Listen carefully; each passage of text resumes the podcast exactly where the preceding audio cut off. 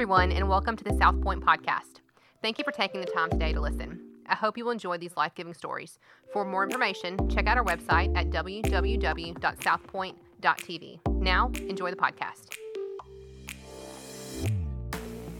What's up, everybody, and welcome back to the South Point Podcast. I am your host, Carlos Tello, and I am so, so happy to finally be back with you all. It's been a really long time. Isn't that right, Katie? It's been a while. a long while. It's been a long while. It's been probably about two months since we've been back. A lot has been going on. We've been busy. Things have been happening, but that's life. Uh, today we have a very special, special episode for you. But before we get to our guest, uh, this past Sunday, Pastor Craig wrapped up a fantastic series called Farm to Table.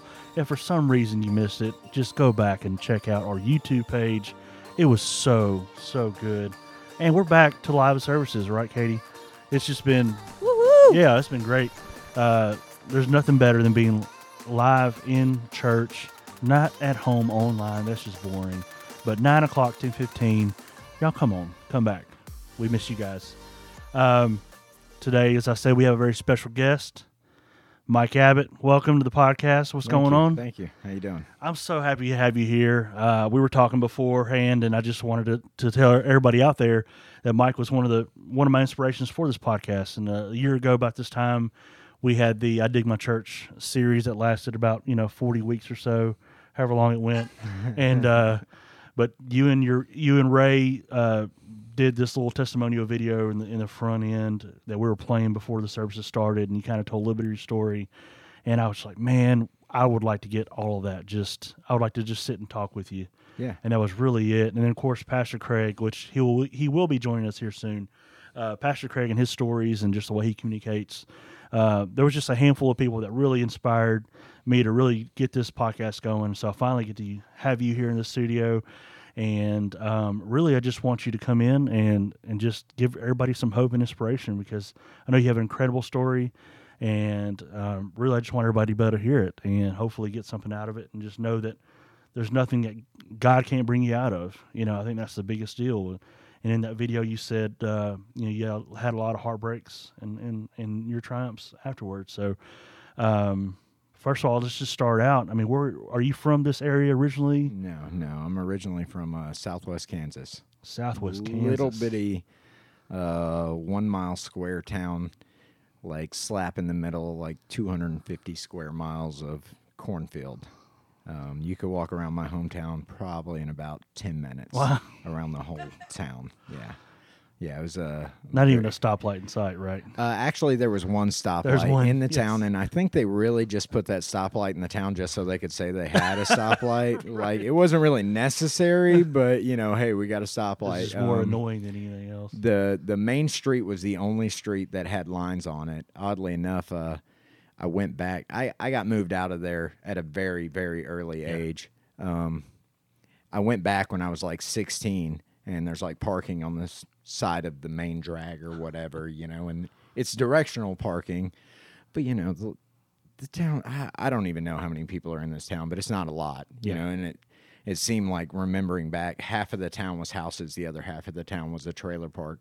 Um, and that was about it, you know. Oh, the the feed store was the grocery store also. Wow. Uh, but uh, I backed over the double yellow lines and uh, and wound up getting pulled over by one of the three cops that were in that town Oh, and uh, and spent the night in jail in in my hometown at like That was a 16 welcome home years party old. yeah, yeah, which is hilarious. Um, but yeah, it was a it was a little bitty town, um, very very little town.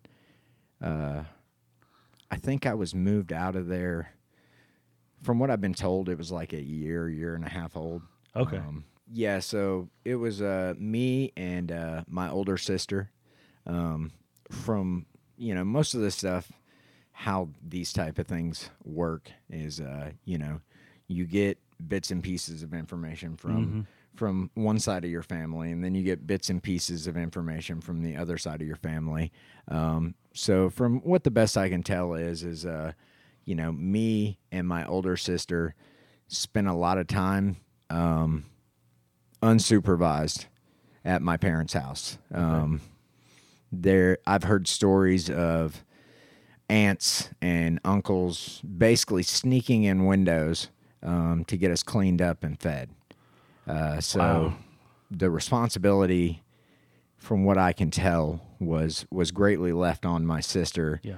who was two years old at the time, to take care of me at one.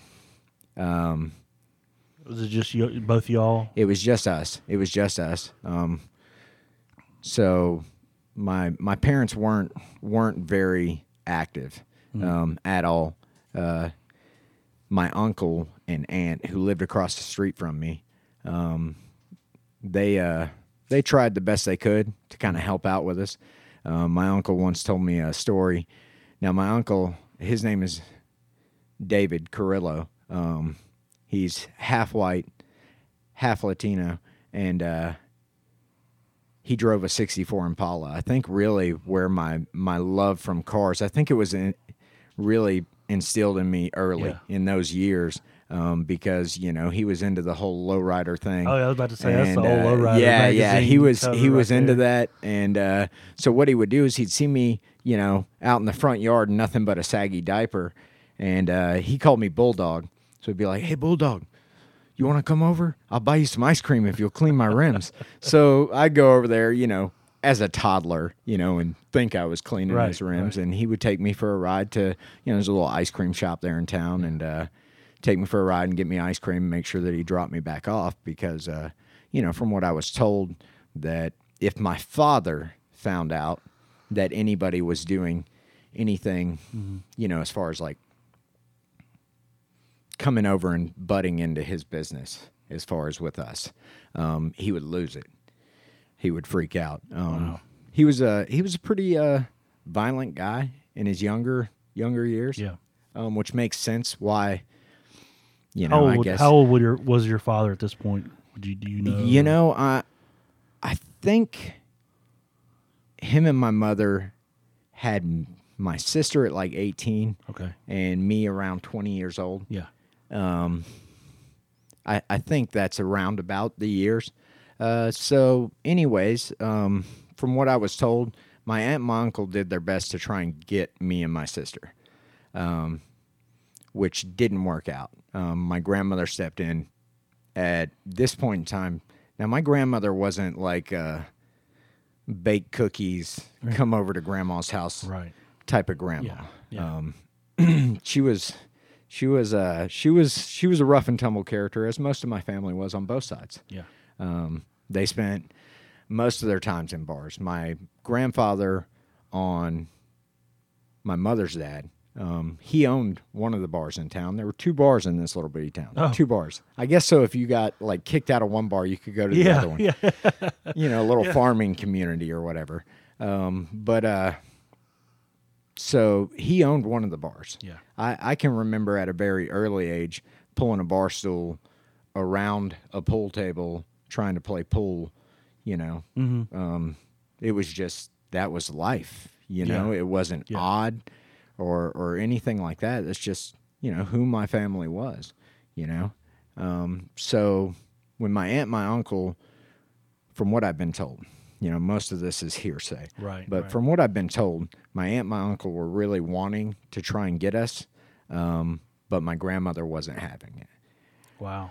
So Is this your dad's this is my father's mom, father's mom?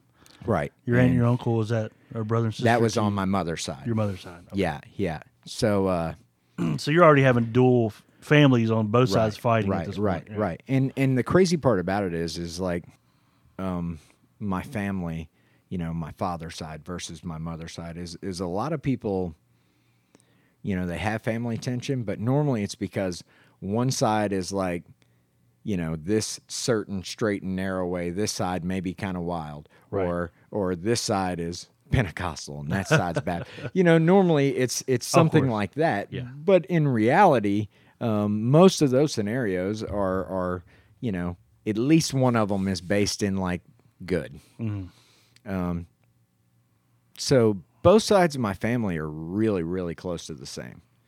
Like my father's side, um, they you know most of them um, are heavy drinkers, heavy drug users. Like most of them, you know, are are on the the illegal side of things.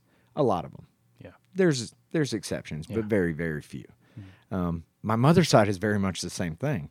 So my mother's mom, um, you know, she stayed in bars. Um, you know, my my aunts and my uncles on this side, they were they were all heavy drink. They were also part of that exact same world.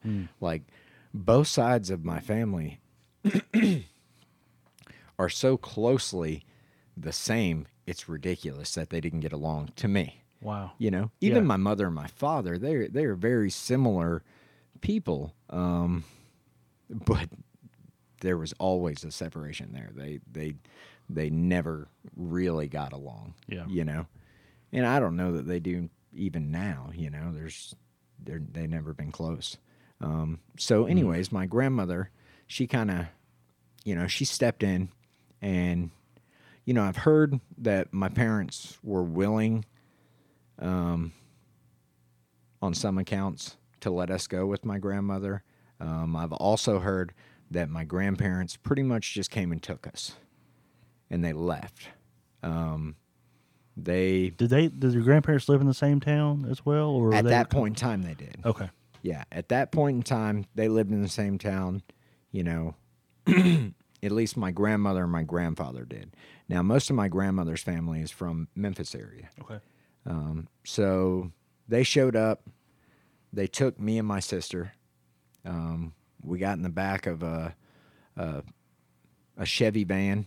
You know that was that was the quintessential like shaggin' wagon. You know, it was like it. It looked like the you know it's kind of like the 18 van. The back of it Oh, yeah. was had a bed in it, shag carpet. It was actually my uncle's van, and uh, and I don't even know how many took that trip. I've just been told about it, but uh, we loaded up in the back of that van and came to Memphis because my grandparents were going to move in with my great grandparents. Okay. Um, so me and my sister were brought here really, really young. Yeah. Um, and then my grandparents just kept us. Like, I don't want to say kidnapping, but I mean, they, they just took us and they kept us. For the for the better is a better situation. I mean, Well- in their mind, maybe. I think initially it was a better situation. So my great grandparents, my grandmother's dad and mom, um, they were very straight and narrow people. They were not part of that world.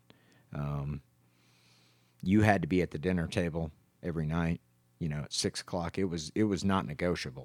Um, if you lived in my great grandfather's house, um, when it got dark, you came home. It didn't matter if you were 45 years old or 14 years old. You were home at a reasonable hour. You were at the dinner table when it was time for dinner. Everybody had to sit down and eat dinner together.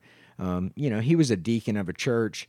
He, um, he did a lot of great things. He really did. Um, and he was a really, really good guy. He was. Um, but when I was about, I don't know, it's probably, if I had to spitball it, I think I was about nine years old when he passed away. But him and my great grandmother, their health was deteriorating very early into us coming. Um, my great grandmother was dealing with dementia. Um, she deteriorated. My great grandfather passed away. And then that's when, you know, it was a couple of years of of real structure like that, like a traditional style structure. And then once my great grandparents um, passed, like it just it nosedove Wow. um, and because my my grandfather, who was an amazing guy, um, he was he was very influential as far as like the early years on up. I mean, he was the only real father figure that I had yeah. Um, even though you know he was still part of that that that counterculture. I mean, he was he he smoked weed every day. Um, he drank heavily, you know, but even with that, he always had a really good work ethic. Um, he did. So he he kind of instilled that into me at an early age, and then uh, at about I don't know, seven years old, I think I was about seven years old. My father showed back up into the picture, and I remember a little bit um, here and there, very very sporadically going and spending weekends with him. Okay. Um, Did they ever try to come get y'all back during that whole time? Uh, my mother never did that I know of. That I know of. Now, years later, I found out that my mother had sent me birthday cards and stuff like that throughout the years, um, but those were kind of hidden from me. My grandparents, I guess they decided that that if it wasn't going to be a regular thing, if it wasn't going to be a valid relationship, it would do more harm than it would good. Um, I don't really know either way in reality, but uh, so my father showed back up. Like I say, the weekends that I spent with him here and there in between those years, um, they were bad. I mean, it was a it was a bad deal. He lived in a in a little uh, a little apartment complex right across the street from his favorite bar. Like he moved into that. I'm absolutely positive. I don't know this for a fact, but I'm positive. Now he either moved into that apartment because it was across the street from his favorite yeah, bar, yeah. or he moved into that apartment and decided the bar across the street. But I'm sure the bar had something to do with Right. it. And I can't tell you how many. Like, we go there for weekends, and we were in that bar. Like me and my older sister. He just took y'all with him. He just took us with him, and uh, and I wish I could remember the bartender's name. was that in, now? Is this in Memphis this is in now? Memphis. Okay. this is in Memphis. We are we are in Memphis. Um, we lived with my grandparents technically um, in Southaven, but we would go to my father's apartment in Memphis for the weekends here and there. And uh, the bartender lady was a fantastic lady, so I'd fall asleep regularly in the booth in the bar, you know, and I can remember multiple times like waking up as she's like carrying me across the street and putting me to sleep, you know, while my father's still at the bar. Oh wow. Like he wasn't leaving the bar. He wasn't leaving the Yeah. bar until he could barely walk. And you know, it's just kind of the way he is. I mean, today he's he's the same way Wow. you know um, it's unchanging uh, but so fast forward a little bit um, and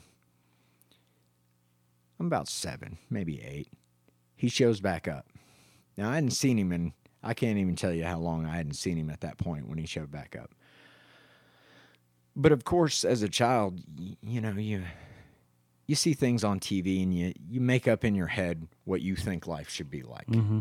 you know so you Yeah. have all of these unreal expectations about what a father son relationship should look like Right. well at least they were unreal in my world Yeah. you know it's it's yeah. it's not so much that they that doesn't happen because i absolutely have you know a good relationship with my sons but in my world it was an unreal expectation Yeah. know?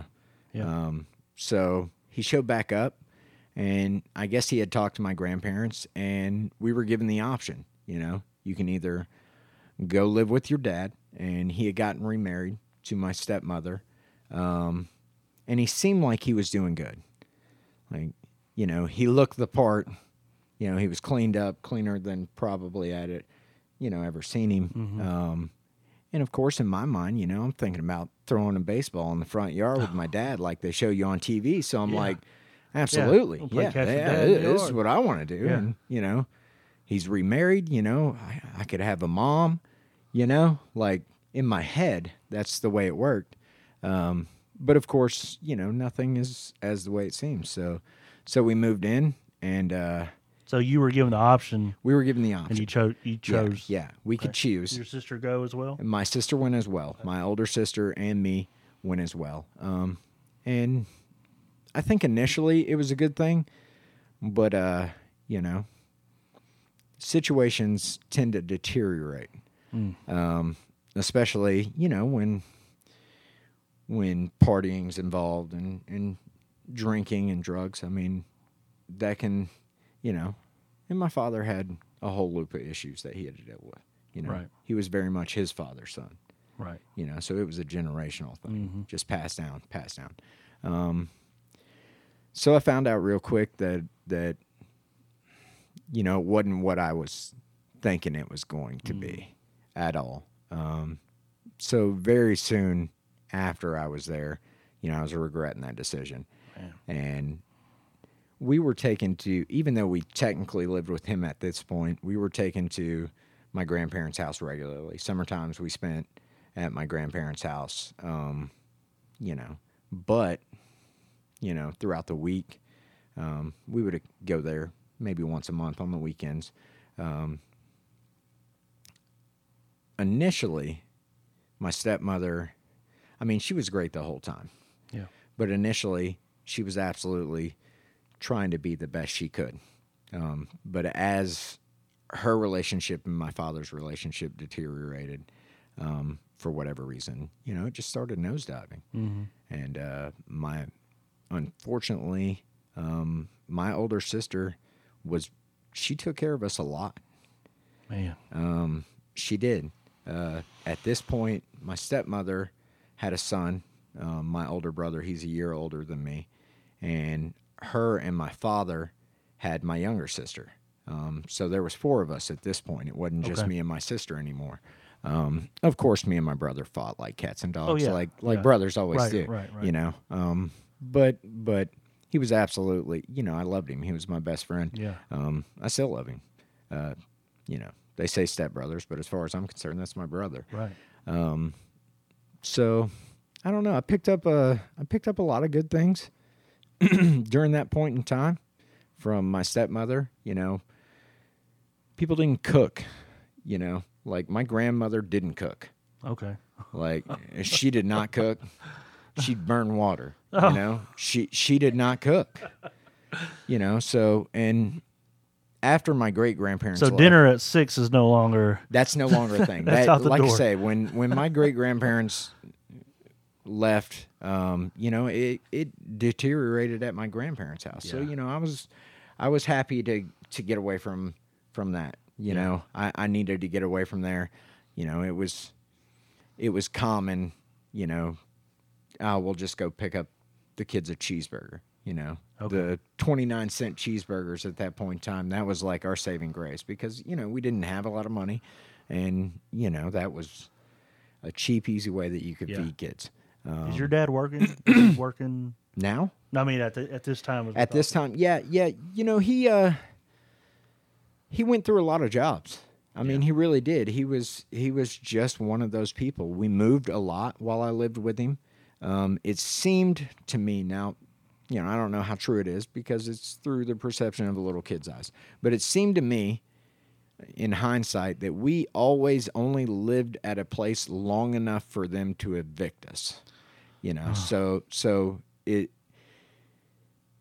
he would move in, he would, you know, pay the deposit, pay the rent, yada yada yada, and that might hold up for a few months, Yeah. but then he would just stop. And, you know, eventually it was evictions. So, you know, when I first moved in with him, I want to say he had a little house in Hernando. And I, I don't even remember us living there. We may have lived there, I don't know, maybe six months hmm before we got evicted. And then we got moved to Horn Lake um, in DV. And, uh, you know, I think we lived there maybe a year and a half, maybe two. That was probably the longest consecutive place that we lived. And then, uh, of course, we got evicted from there. So from Horn Lake, um, they moved us to South Panola, which was, you know, it was a culture shock. You know, Yeah. moving, you know, you live in the city, and then Southaven, you know, is right. You know, it's basically a Memphis suburb. Um, you know, we lived, you know, in pretty inhabited places. So they move us to South Panola, and uh, they move us into, I'm talking a straight shack. Oh, And and when I say shack, I, I mean that in every sense of the word. Old tin roof that leaked, um, holes in in in windows, you know, holes in floors. it was a shack. Um, and a lot of times, you know, it was it was very common not to have food in the refrigerator. Mm. Um, at my grandparents' house, it was common, you know, at my father's house, especially in the later years. In the in the earlier years, my stepmother, you know, she she cooked a lot. She was home cooking. I picked up cooking from her because people didn't cook where I was from. um, and she was very southern, you know, Mm-hmm. and taught me, you know, how to make biscuits from scratch. You know, like stuff that I'd never even seen before. You know, it was amazing to me. Like, what you can just make a pie with stuff. You know, um, she made these homemade chocolate pies uh, that were that were just amazing to me. Um, she was a really really good woman, but you know, um, a crazy lifestyle eventually takes a toll. You know, Yeah. and it got like I say it got it got really really bad um, once we got to South Panola. Our driveway was about two miles long, gravel Wow. in the middle of woods. You know, we had no neighbors. We had nobody. You know, the closest neighbor was once you went up the driveway, which is like a two mile walk. It was like another half a mile. You know, away from there. That was that was our closest neighbor. Um, my father, you know, started falling into, you know, he was drinking super super heavy by this point in time. Everything was deteriorating. Um, so it got it got real rough, you know, and I think you know in my mind as a child, the way I always looked at it was is uh, you know my older brother, he was my stepmother's boy, like he was a mama's boy, and and she loved him and he loved her, and I thought that was great, that was fantastic, and maybe even I was a little jealous of that as Right. a, a- Yeah. as a kid, you know, because I didn't have that. Um, so he basically had my stepmother's protection. Um, now, my sister, on the other hand, my older sister, um, she was daddy's girl. She was always good at dealing with my father. You know, when he'd come in drunk in the middle of the night, being violent or whatever, she was, she could diffuse him easy. Um, which kind of left me because my younger sister was, you know, she was real young at this point in time. So, you know, I took the brunt You're the typical middle middle child here. yeah, I took the brunt of you know I took the brunt of whatever he was dishing out, um, which you know was bad. Um, and stepped in the middle of him and my stepmother's fist fights more times than I could count, um, knowing that I couldn't do anything, Right. um, but knowing that if I stepped in, the focus would be taken off of her and Yeah. put on me. And I felt like I could take it, you know, even at, you know, 10 or 11 years Yeah. old, I felt like I could take it.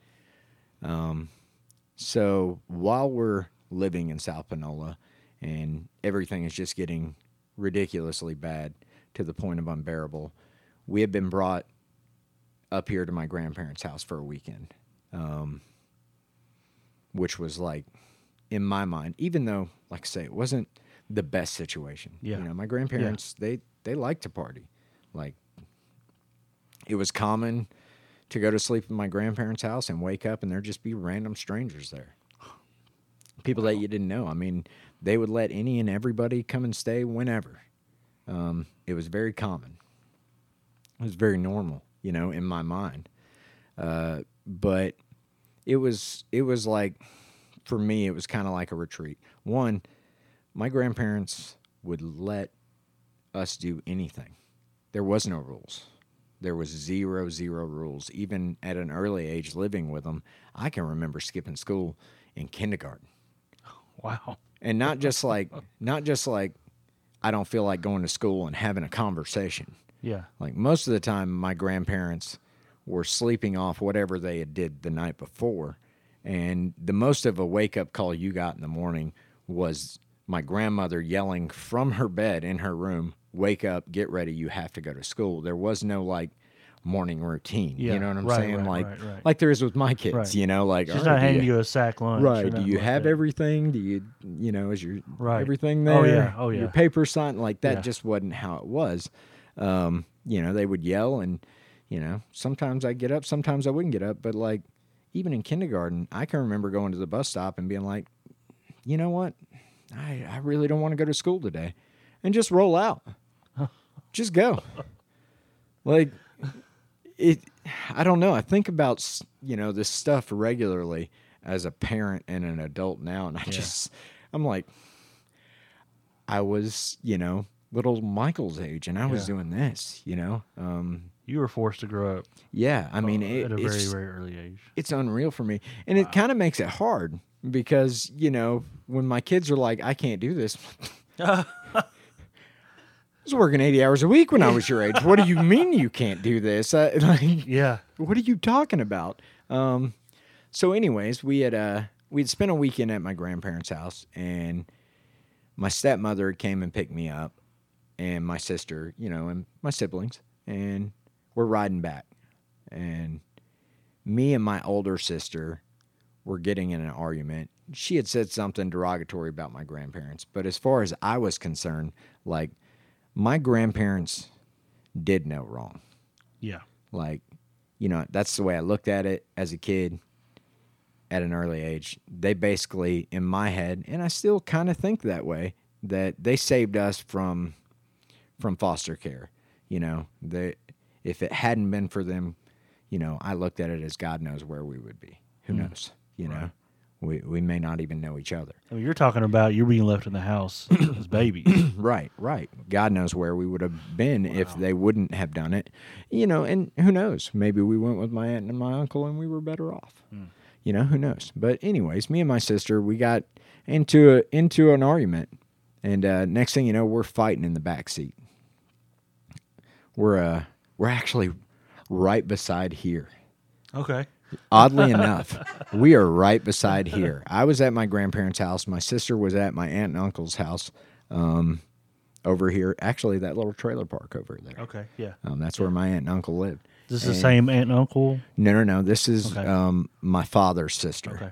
Uh, so we're riding back and we get into a fist fight. My stepmother pulls over, and of course, she's lashing out. You know, she's she's saying, you know, to me, yeah, you know, you always do this, and of course, I I, I had that tendency. I, you know that that anger and that rage was instilled in me at a very very early age, um, and it was almost rewarded. You know, if I get violent or hurt somebody, it was it was not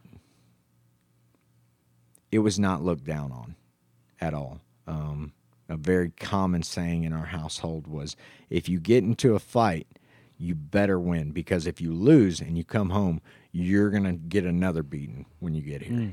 That was common. That was that was how it was, you know. So it didn't matter if you got into a fight or not. Um, that was okay You better come but out you on top. better not lose. You better not come home beat up. And uh, so that was that was how I was. You know, um, I, I was absolutely a violent kid at an early age, and uh, you know, my my stepmother, she's she's saying, you know, you always do this, you always do that, and I just lost it. I blacked out, and uh, and wound up hitting her, slinging her to the side, slamming the car door on her, and I just left. I was uh, I was 11 years old at that point.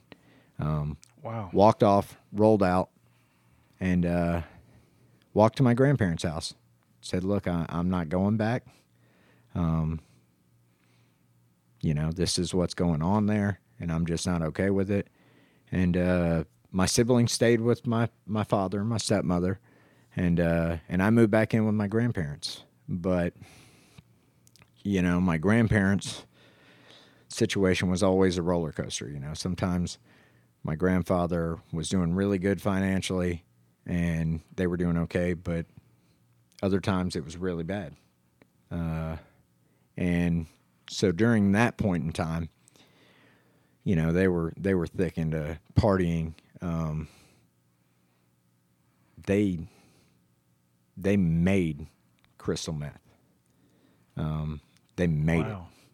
it. Um, our house, their house, which was actually, you know, it wasn't something that they bought. Like they kind of, you know, I use the term inherited it from my great grandparents very loosely because, uh, you know, finding out later on that um, my great grandparents actually willed that house to my father's oldest brother.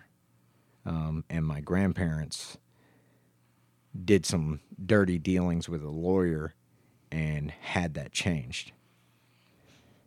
Um, so, so, you know, that was the house that I grew up in. Um, and in a lot of ways that that house was was really important to me because my great grandfather built it and as a child like he was the only one that seemed to have like valid structure you know Yeah. as far as in our family's world um now granted i had a few others Hey, everybody, don't forget to hit subscribe on this podcast while you're listening and tell all your friends. Plus, join us on all social media Facebook, Twitter, Instagram, YouTube, and TikTok. Yes, hey, while you're on YouTube, hit subscribe and turn those notifications on. You don't want to miss these great messages and all the extra content we're posting. Somebody told me that if you don't subscribe to YouTube, you burn in hell. Is that true? If you don't subscribe to the South Point YouTube, yeah. Boy, I better get on it. I just heard Mike, that. are you subscribed to her? no hellbound? Oh, my goodness. Hellbound. My And goodness. look at me what do you expect I expect Oh, great man. things from you. Welcome, Pastor Craig. hey, How are you? good. How you doing? Oh, How busy. your mom and them? You're Yeah. busy? Been a little busy. Mm-hmm. Well, we're talking about his mama and them right now. Your mom and them. So we were just talking about uh, your great grandfather and Right. the structure he brought um, into this home, and he was. You said he was one of the few, right? That just, Yeah, yeah, brought that in. absolutely. Yeah. So uh, yeah, it was really, you know, I don't know. It was more about the house, his house. You know, Mhm. had tools there, um, had a couple of little sheds there. I, I would spend a lot a lot of time um, as a young man um, in that shop. You know, it was kind of my sanctuary. Was that were you just kind of just self taught? Did you self teach yourself in this shop, or a lot of have a? Because I mean, I, I say this about my dad all the time. He didn't teach me anything. right. um, you you you that's we kind of relate on some levels in that standpoint because I didn't have a, a grandmother that made cookies and all that Right. stuff. And Pastor Craig didn't believe me when I told him one day that she would charge me to for food. Right. Blew and, my and that is mind. not Yeah. that's not that's that's a true story. She did cook. She made like tamales on the weekend and menudo and stuff like Right. that. Except like she would make me one flour tortilla from scratch. She'd make them from scratch, right? But she'd give me one. If I wanted more, I had to pay for it. Wow. Things Like a like that. drug dealer. Like Yeah, I the know. first one's free. Right, right. Uh, Gets you hooked. is free. And so that. some of the stuff you're saying, I'm like, yeah, you know, that's Yeah, yeah, I'm there with that. on yeah. the- It- So it- I didn't have a mill that was like, yeah, this is how you you know change a tire, or how you build Right. a table. Like this table we're, we're right here. I, I didn't have that. So did your grandfather Yeah. teach you that stuff, or Well, did you learn it? you know at in my earlier earlier years um initially living with my grandparents uh i spent time in that shop um with my grandfather he uh he liked messing around with with uh with wood um and you know he he early on he taught me some basic things um in hindsight a lot of those things were like how you don't do stuff This is the wrong way to do it. yeah, yeah. So so you know, I have I have fingers that are half cut off from those years. Um so yeah, I guess early on, you know, he he you know, tried to be relatively a father role. Um I found out later on that the reason why he was out there in that shop is because, you know, again, my my great grandfather was was a very straight and narrow guy. He he really was. Um, so you couldn't smoke like on the front porch. You you couldn't smoke in his house. Like you couldn't drink in his house. You you couldn't do any of that stuff. He was very straight and narrow. So the reason why my grandfather spent most of his time out there in that shop in my early years and the reason why I got, you know, those those instances where he was trying to show me how to do something or whatever is because that's where he could drink and that's where he could smoke. So Oh. that's where he spent all of his time That in my early years. Um, now, you know, I moved out and moved in with my my father, and then when I came back, of course, my great grandfather had passed. Um, so the shed still had, you know, oddly enough, a lot of my great grandfather's tools. He was he was a very hardworking, very versatile type of guy. Um, so a lot of those tools and stuff were all still out there. Um, of course, since him passing away, you know, they smoked in the house. they drank in the house. You know, all of those rules were out the door. Mm-hmm. Right. So then it kind of became my sanctuary. You know, to where I would go, um, and you know Get know, out of the chaos for a little right, bit. yeah, yeah it was where i could i could lock myself in there and uh, you know it was very common at an early age that you know i'd mow i mowed people's lawns and if i seen you know a little dirt bike you know it's common to see dirt bikes back behind people's sheds or whatever. And if i was mowing the grass i'd be like hey you know uh, this grass can be free if you just let me take that dirt bike with me you know? And my grandfather wasn't a mechanical guy by any stretch of the word. Um, so you know i just started tearing apart motorcycles. Um, i knew or at least i was told that my mother was um, was a biker you know I was told that that was really the reason why she was she was gone. I never seen her is because you know she'd jump on the back of some guy's Harley and roll out. You know, um, so I grew up around some bikers. You know, buddies of mine, um, their moms were into that scene. You know, of course, you know the type of neighborhood that I grew up in. You know, it was all you know very lower class. You know, financially people. Um, so you know, there it was common for bikers to be around. Of course, my family being in drug culture, you know, that brings along that. So uh, my grandfather had a bunch of like Easy Rider style magazines back there in this shop, you know. So I'd look through those and just be amazed, you know, like oh wow, you know. So I think subconsciously in my mind, I was going to get these motorcycles. I was going to start chopping them up, and then maybe, you know, I could like then maybe I would be worth being around for my mother. I think initially, you know, I I didn't think that in those years, but hindsight looking back, I think that's the reason why I kind of because initially that's what I wanted to do is I wanted to build custom motorcycles. You know, at a very early age, that's Yeah. that's what I wanted to do. Um, I was always kind of into art, but that was where I wanted to go. Um, is to chop up motorcycles and do that. So I get these, I get these dirt bikes from mowing grass, and I just start chopping them up, and they were just the most ridiculous things. I mean, they were horrible. They really were. Like some of them would. I mean, they look like the mosquito truck coming down the street, just blowing smoke out of them. You know, and I just thought I was the coolest guy on the face of the planet. It was a little chopped up, you know, barely welded together. Um, yeah, so That's that was astute, astute self awareness of you to realize or recognize or think about. You started doing those because of your mom. yeah, I mean, that's that's impressive, dude. There's Yeah. a lot of people that are not that self aware. yeah, yeah. I, I, well, you know, Props thrown at Mike. well, thank you. I uh, I spent a I spent a lot of years trying to kind of dredge through Mm-hmm. um, why things are the way they are, you know, and But don't you think a lot of people that way?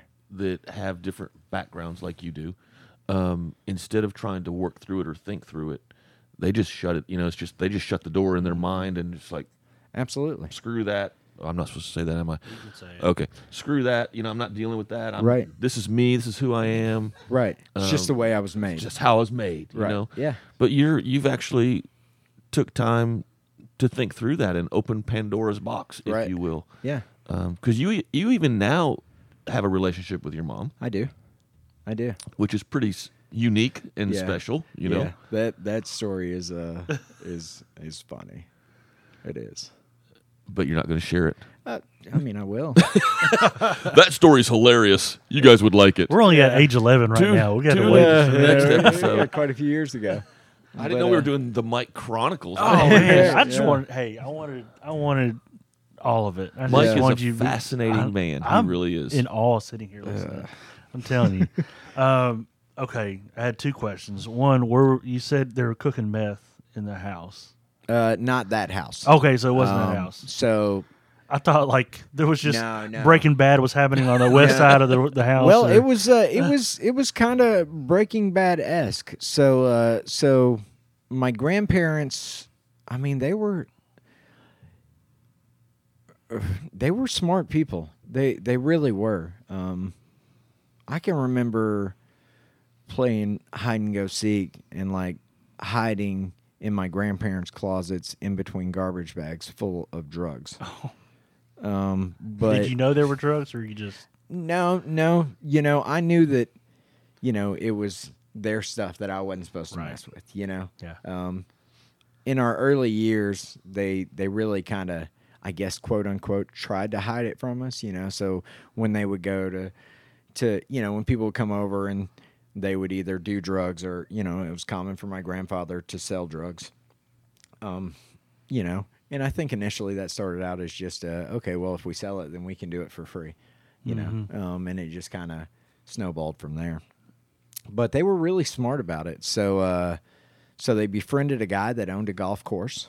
Um, I'm not going to say that guy's name, but they That's befriended fine. a guy that owned a golf course. Um, they wound up, Let's call Uh, him Stevie. That's yeah, just we'll- a fun name. yeah, Stevie. we'll call him Stevie Nicks. um, but uh, but uh, um, they befriended him. Um, he wound up getting uh, um, starting to do meth. I, I don't know if he did it before um, they met him or if they got him hooked. Um, I'm not sure about that, but uh, so there was a pool at this golf course, and the pool was not maintained or kept up, but there was still a pool house.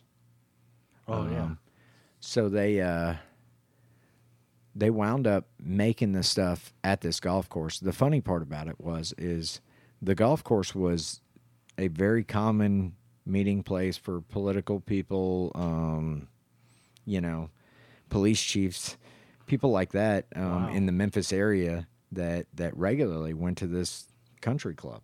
Um, but in the back, there was there was a lab. Um, that that golf course I actually, mean, wow, okay. yeah, yeah. You have to have a set on you to to do yeah. that, and I, I know I just said that, but still, they they were they were i mean it was I, my grandparents house i had later found out that my grandparents house was being watched i mean for years um, it got raided when i was when i was younger Yeah. younger i remember it getting raided Yeah. um, oddly enough they walked away from that with with very very minimal misdemeanor paraphernalia charges um, because either they knew it was going to happen before it happened or it just happened at one of those moments to where there wasn't a lot of stuff laying out. around the house you know um, so you know they were they were smart with it. They really were. Um, they they never spent any serious time in jail regardless of you know the amount of stuff that they were doing and in the world they were involved in. Um, they never did you know. Some of the other people you know my father wound up going um, to prison for a good minute with uh, two felony accounts of drug trafficking um, which you know they say that the re well everybody likes to blame that on my grandparents. But in reality if you didn't have it and you weren't messing around with it it'd be hard to pin you with that. You know what i'm saying? Right. so he, he was involved uh, but yeah so that was that was you know the way it was. I mean that was just normal. Um, school. So I mean, you already talked about kindergarten. You just rolled out one day. yeah Are you even going at all? I mean, i i went to school have good grades? Were you, You know, surprisingly enough, I uh I had really really good grades um early on in school. Uh initially um really I I was I was picked on a lot initially, surprisingly enough. Um all the way you know until about maybe 3rd grade. Um because I was a poor kid. I couldn't afford Yeah. the cool clothes. I I I, I couldn't afford you know, uh, it was blatantly obvious that I was a poor kid Right. from the wrong side of tracks. Right. There was no mistaking it, you know. And uh, then at about third grade, that's when you know it finally clicked in my head that like I didn't have to be picked on. I could just hurt every single person that ever came in my way, and I kind of went down that path for for a really really long time. You know, I through those first years, you know, I made good grades. I stayed on the honor roll, principals list, even though, you know, I probably missed half of the school year. Most of the years I went to school, you know, um, probably the most frequent that I went to school was when I lived, you know, the three years that I lived with my father. Um, but I think that was more about getting me out of the house, Right. you know. And and my stepmother was was way more structured than the rest of my family um, was. So uh, yeah, I think I was about I was about twelve, maybe coming up on thirteen, and uh, I lived at my grandparents' house, and and it was crazy and chaos, and uh, you know it was very common for utilities to get cut off. Um, it was very common for them to go out there and recut them back on by themselves. Like that was normal. Um, they had they had a billion ways around it. Um, they figured out ways that if they took the electrical meter, they could rig it up to where you still had electricity and they couldn't tell. Um, they were- they were crafty in that sense, absolutely. Um, so I was probably pushing 13 and I was taking a cold bath because it was real easy to turn the water back on um, by candlelight.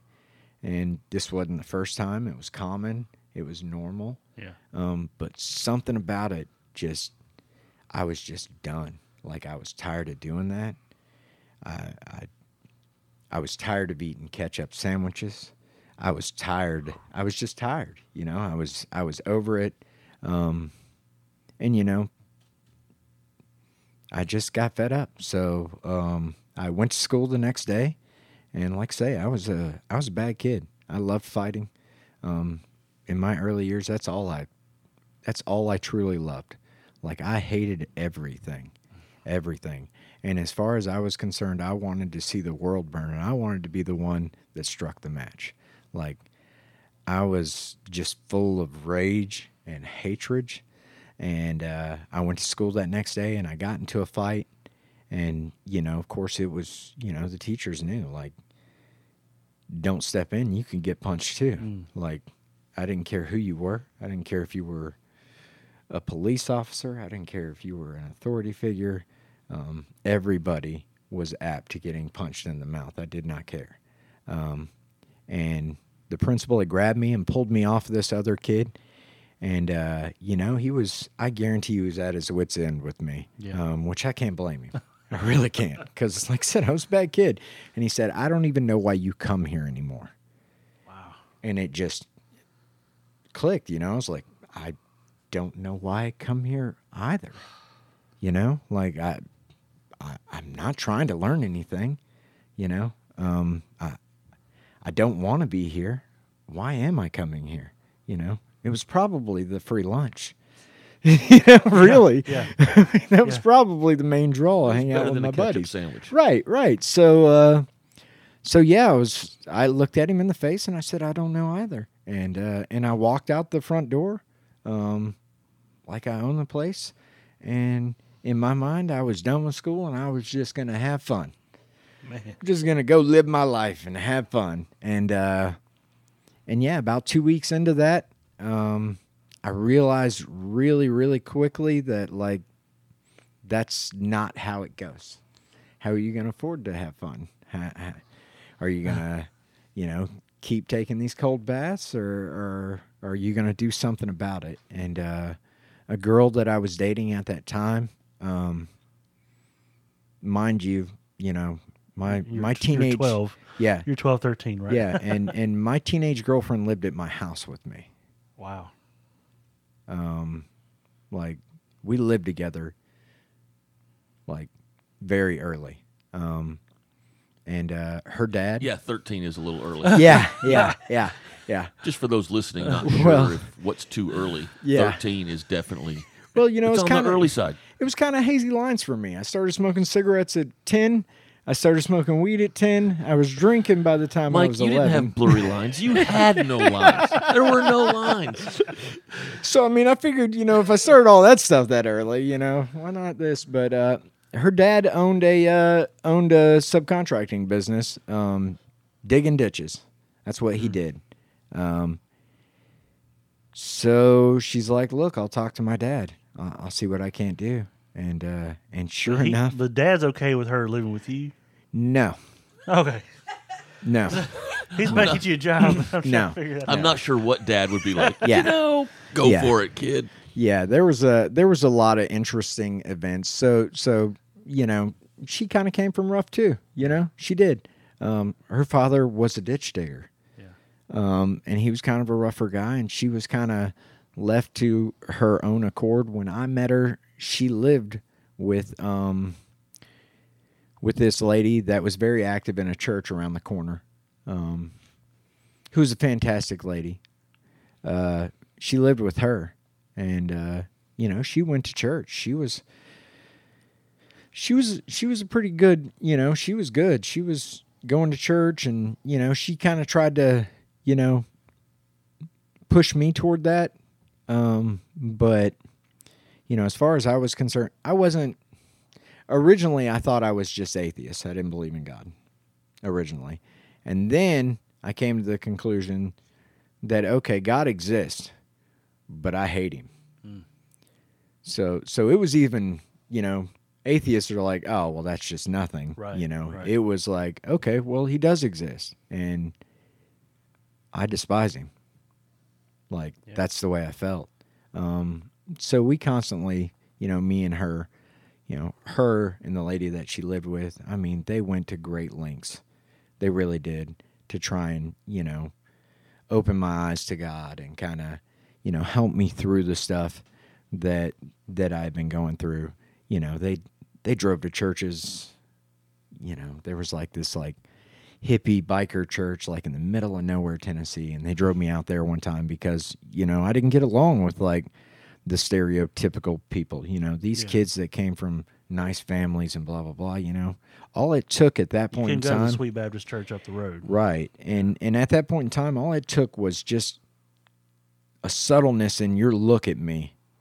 And and I would do my best to try and make you unconscious. Hmm. Like it was it was the snap of a finger. I'll be honest, Mike. I'm really glad I met you after.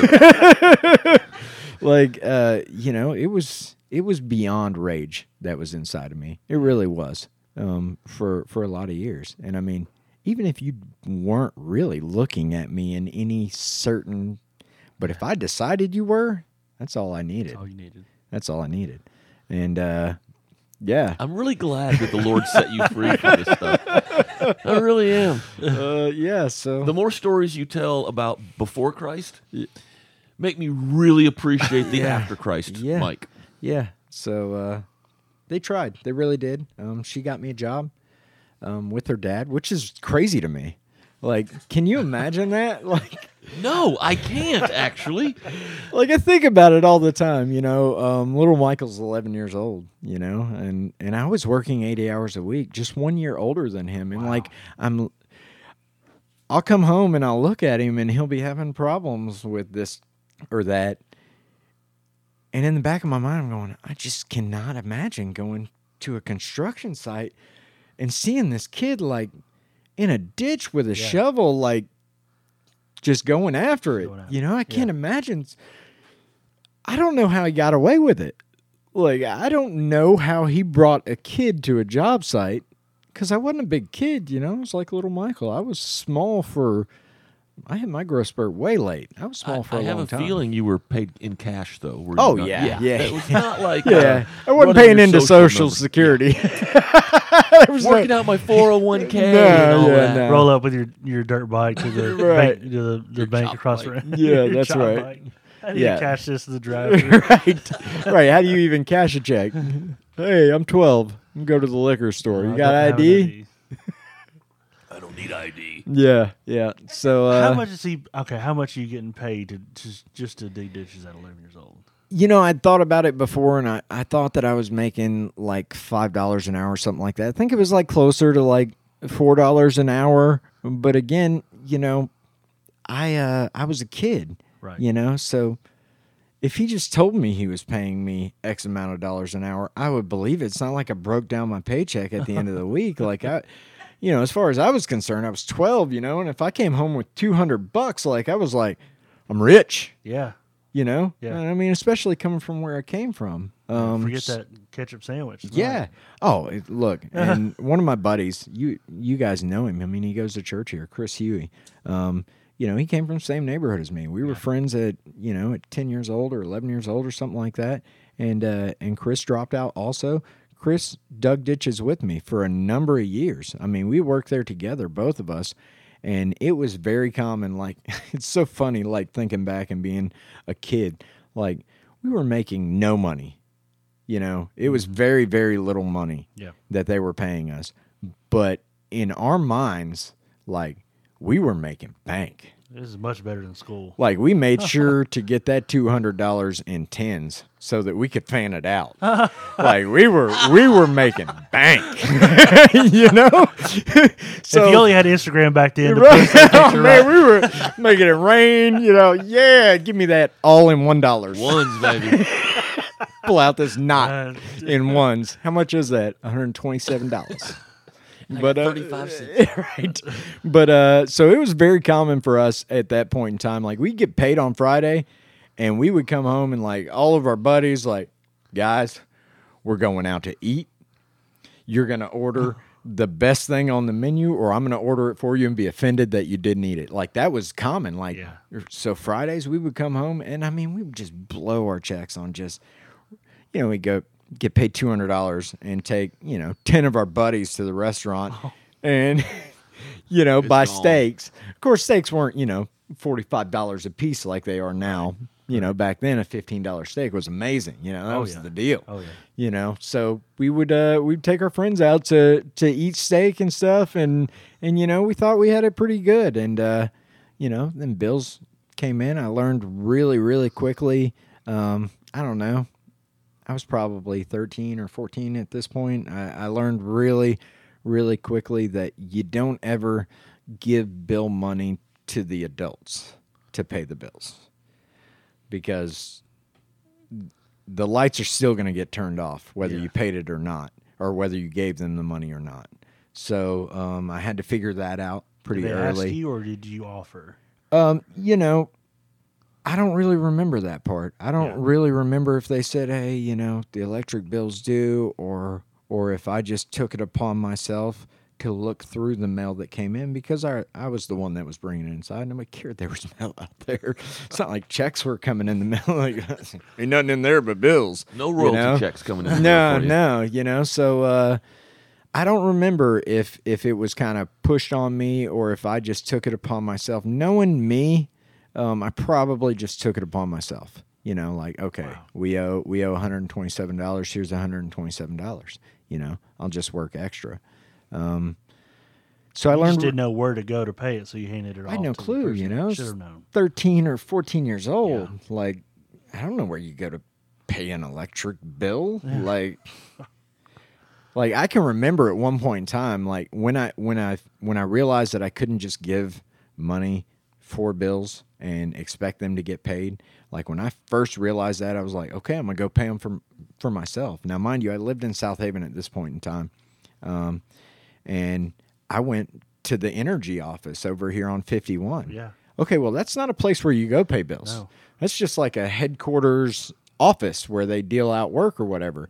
I'm like knocking on the door, like, hey, where do I pay this at? And they're like, yeah, you don't do that. And how I found out where you pay it was going to that place. And they're like, yeah, you can go to Kroger supermarket anywhere, you, Right. you know. Go to the Minuteman on Right, on yeah, State Line. yeah, and you can pay it Yeah. there. So, um, yeah, um, I would just started taking it upon myself to pay whatever bills needed to be paid. And you just gave a free plug to the Minuteman on the corner. Well, so Right, that's good. I'm just Thank you very assuming. I remember. I think you could Yeah, pay bills yeah, back then. yeah, This podcast is brought I'm to also. you Hey, I grew up in South Minuteman. Haven as well. So yeah, yeah, yeah. So, Yeah. uh, yeah, I, I learned that really, really early, and I don't know. By this point in time, um, you know, I was really kind of dealing with a, a few facts that that um, you know I really didn't want to deal with, even though I, I made good grades in school um, when I actually was there. Um, there were some things that that I was really good at hiding early on that I didn't want to go to anybody for help with. Um, they didn't figure it out until I was about in fifth grade. Um, that that I was dyslexic. Um, I actually couldn't read um, and they had no clue. They had zero clue. Um, a teacher that was, you know, a really valid teacher that I looked up to figured that out when I was in fifth grade and started, you know, trying to put me in classes um, to help me with that. Of course, at that point in time, if they put you in special ed for reading, like special ed at that point in time wasn't like it is now. Yeah. Mm-hmm. There's So a lot like more categories now. Right, right. So like if you just need help with reading, now they'll put you in help with reading. Back then, if you went to special ed, you know, for anything, it was all the same. So, you know, the kid that was paraplegic would be in there. Mm-hmm. The kid that mm-hmm. had real serious, you know, you know, downs it was all we were all in one. Um so So They did you ever did you ever learn to deal with your dyslexia, or does it still? when I was in school, no, no. When I was in school, no. So um, I dropped out. My last completed grade was sixth. Um, I still could, you Did know, complete six or I completed sixth. I dropped out in the seventh. okay? So seven. I I completed sixth grade. Um, you know, probably by the skin of my teeth. I don't really remember because you know I didn't go half the time right. um, and didn't care to be there. Uh, so, you know, when I dropped out of school, I, I couldn't read or spell validly at all. Um, and, you know, at 14, you know, 13, 14 years old, I'm trying to figure out how to manage as an adult, you know, even though I'm a kid. And I'm finding that a lot of things are hard. Um, signing checks, you know, figuring these things out, um, paying bills and blah blah blah is is really hard when you can't read. Like, how do you function as an adult, even though you're a kid, when you can't read? So, um, you know, initially, I think I just lashed out more. You know, I would hide the fact that I couldn't read or I couldn't manage these things with rage and anger um, for for a number of years, and then I think when I turned, um, I was either 14 or 15. You know, I'd started kind of going through. Well, I need to figure out, you know, how to do these things.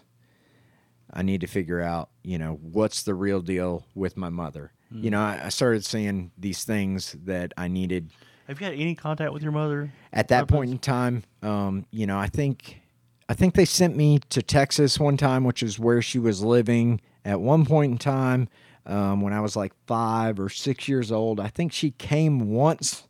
I don't remember her coming, um, but I've heard stories about her ordering pepperoni pizza, which I did not like, so I shot her with a rubber band or something like that. You know, um, you were just a bundle of joy. I was man. I was a fantastic kid. just want to hang out with Mikey. Yeah, yeah. Just get beat down. right violent psychopath but uh yeah so so i didn't really have any real contact with her um at all but uh you know i i started going through these these things that i felt like i needed to work through if i was ever going to make it anywhere if i was ever not going to dig ditches and be illiterate and you know impoverished my whole life i i- i knew that i had things that i had to face. I had to. I had to face the fact that I couldn't read. I, I had to face, you know, my issues with my mother. Um, I didn't even realize that I really had issues with my father until later on. So, uh, so I started digging around and started trying to figure out where my mother was. Um, I was spending as little money as I could on household things and, and that type of stuff, and I was I was saving up money, and uh, and lo and behold, I I found my mother. Um, she was back in Texas, and uh, we started having you know phone conversations here or there, and uh, and I you know I said, look, you know I want to come out for a month or so. I'd like to meet you, get to know you a little bit, talk to you about you know what's going on, and uh, she's like, okay, absolutely. So I uh, I bought, I think it was a plane ticket. I think I rode a plane. I bought um, a round trip ticket to uh, to Texas. She was staying with my aunt and my uncle, the ones that lived across the street from me when I was little. Um, and I went there to to basically meet that side of my family that I really had had no relationship with, with at that point in time, and uh, and it was uh, it was interesting um, because the only pictures I had ever really seen of my mother was her at twenty, you know. So so I didn't know who I was even getting off the plane to meet. Like I had no clue what they looked like. I had no clue what that was. You know, of course, again, you know, you watch TV and you get this expectation of what that looks like when you do something like that. So of course, you know, I'm flying there, you know, I got my little Walkman on, you know, listening to Green Day, you know. At this point in time, I am totally 100% a punk rock kid, you Oh, know. It was not uncommon for me to have a 2 foot tall mohawk like piercings in my face. I was I was a punk rock kid. Um, so I'm flying there and I'm like, you know, what's this gonna look like? You know, what? So I'm getting off the plane and I'm walking through and there's people everywhere. Of course, that was the point in time where you could just be right there at the gate. Oh, yeah. You know, like that's a unheard of thing now. But like people used to wait for you as soon as you got off the plane. But uh, you know, and I'm I'm looking through the people and I'm thinking, you know, are they gonna have a sign that says, you know, like Right. Michael, you know, Welcome home, Mikey. right your mom you know or whatever. And, i'm looking and i'm really kind of expecting like leave it to beaver style people. Oh man. you know what i'm saying? Like i'm expecting uh you know A June Cleaver. right right. I'm expecting a middle class you know Is that what you got, Mike? mom looking. You know what i'm saying? I'm expecting a mom a quintessential soccer mom.